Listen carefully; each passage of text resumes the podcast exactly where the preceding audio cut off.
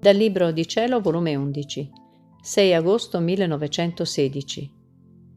Bisogno di Gesù che si moltiplichino le anime che vivono del divin volere.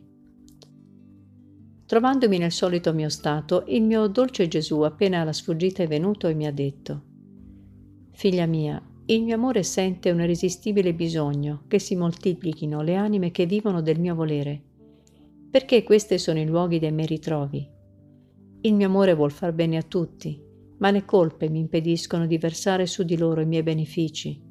Perciò vado trovando questi ritrovi. E in questi non sono impedito di versare le mie grazie, e per mezzo di queste prendono parte i paesi, le persone che le circondano. Perciò quanti più ritrovi tengo sulla terra, tanto più sfogo tiene il mio amore, e più si versa in benefici a pro dell'umanità.